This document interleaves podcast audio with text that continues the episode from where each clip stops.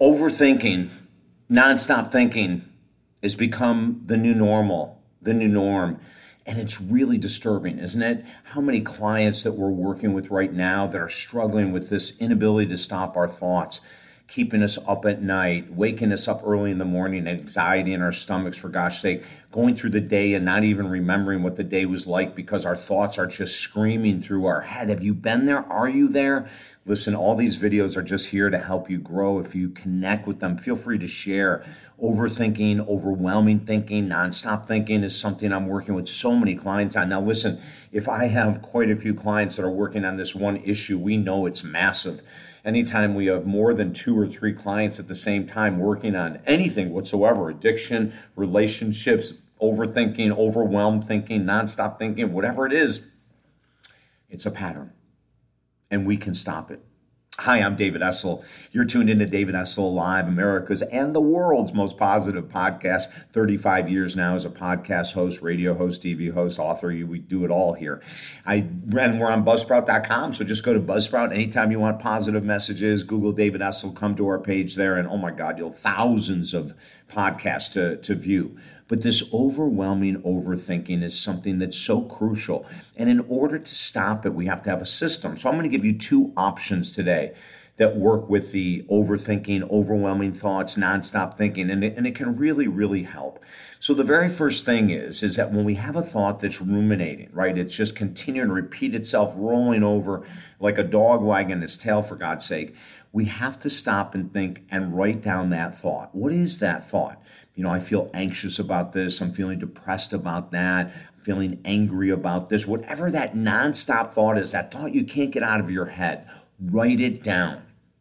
Write it down you know, I, am angry at Mary, and, and the thought keeps going through, you know, I feel insecure going to this event, and the thought keeps running through. I don't know where I'm going to get this money for rent, and the thought, you know, so my my I'm overweight and I can't seem to lose weight, and the thoughts keep running through, right? So we we take that ruminating thought, we take that thought that's out of control, and we write it down, so you can see it on paper.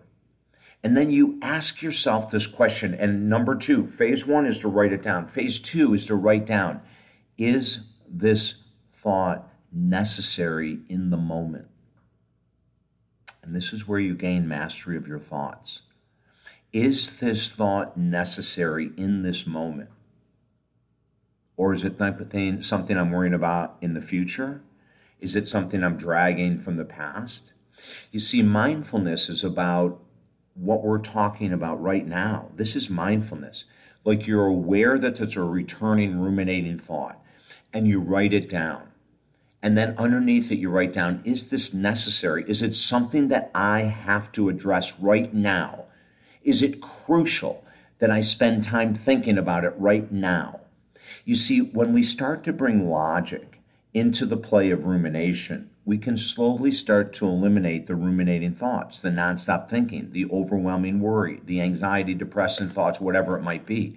But we've got to get it written down. We've got to see in our own eyes that we have this thought that's being repetitive. And then the second phase is is it necessary? In other words, is there something I can do about it right now? Because if it's a necessary revolving thought, then let's take action. And you would write down, is it necessary? And you put, yes, I need to do this today. Awesome. Then when you do this to take care of that ruminating thought, that ruminating thought will go away. Now, step three is what if it's in the future you're worrying about? What if it's in the past you're worrying about? And this is where we need to take a big breath and we need to stay in the moment. And I encourage my clients just to write down I choose to let this thought go because there's nothing I can do about it. Now, the more you repeat that, especially in writing, the more you repeat that, I choose to let this thought go because there's nothing I can do about it. You're bringing logic into emotion. And watch your world change. And every time the thought comes up, let's say 30 seconds later it comes up again, you do the same thing. Just write down this worry, this anxiety, this anger. There's nothing I can do about it right now. I choose to let this go over time, the pattern of choosing to let it go will become stronger and stronger the more often you do it. And the odds of those thoughts, ruminations continuing will decrease dramatically.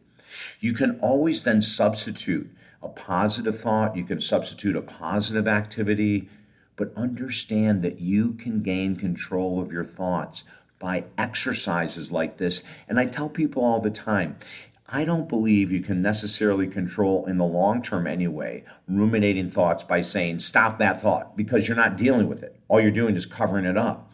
What we want to do is bring it to the surface, to write about it, and to say logically, is there anything I can do about it? And if not, let me take a big breath and let it go. If I can help you at all, we work with people for 43 years now in the world of counseling. Reach out to me at talkdavid.com. Also, there's four books for free there that may, that may help you as well. It will never hurt you. Four motivational books. So go ahead there, and if I can help you, I'd love to. Remember, you have more control over your thoughts, over your actions, and over your life than you may have ever thought. I'm David Essel. If I can help you, it's talkdavid.com. Until next time, have a beautiful day.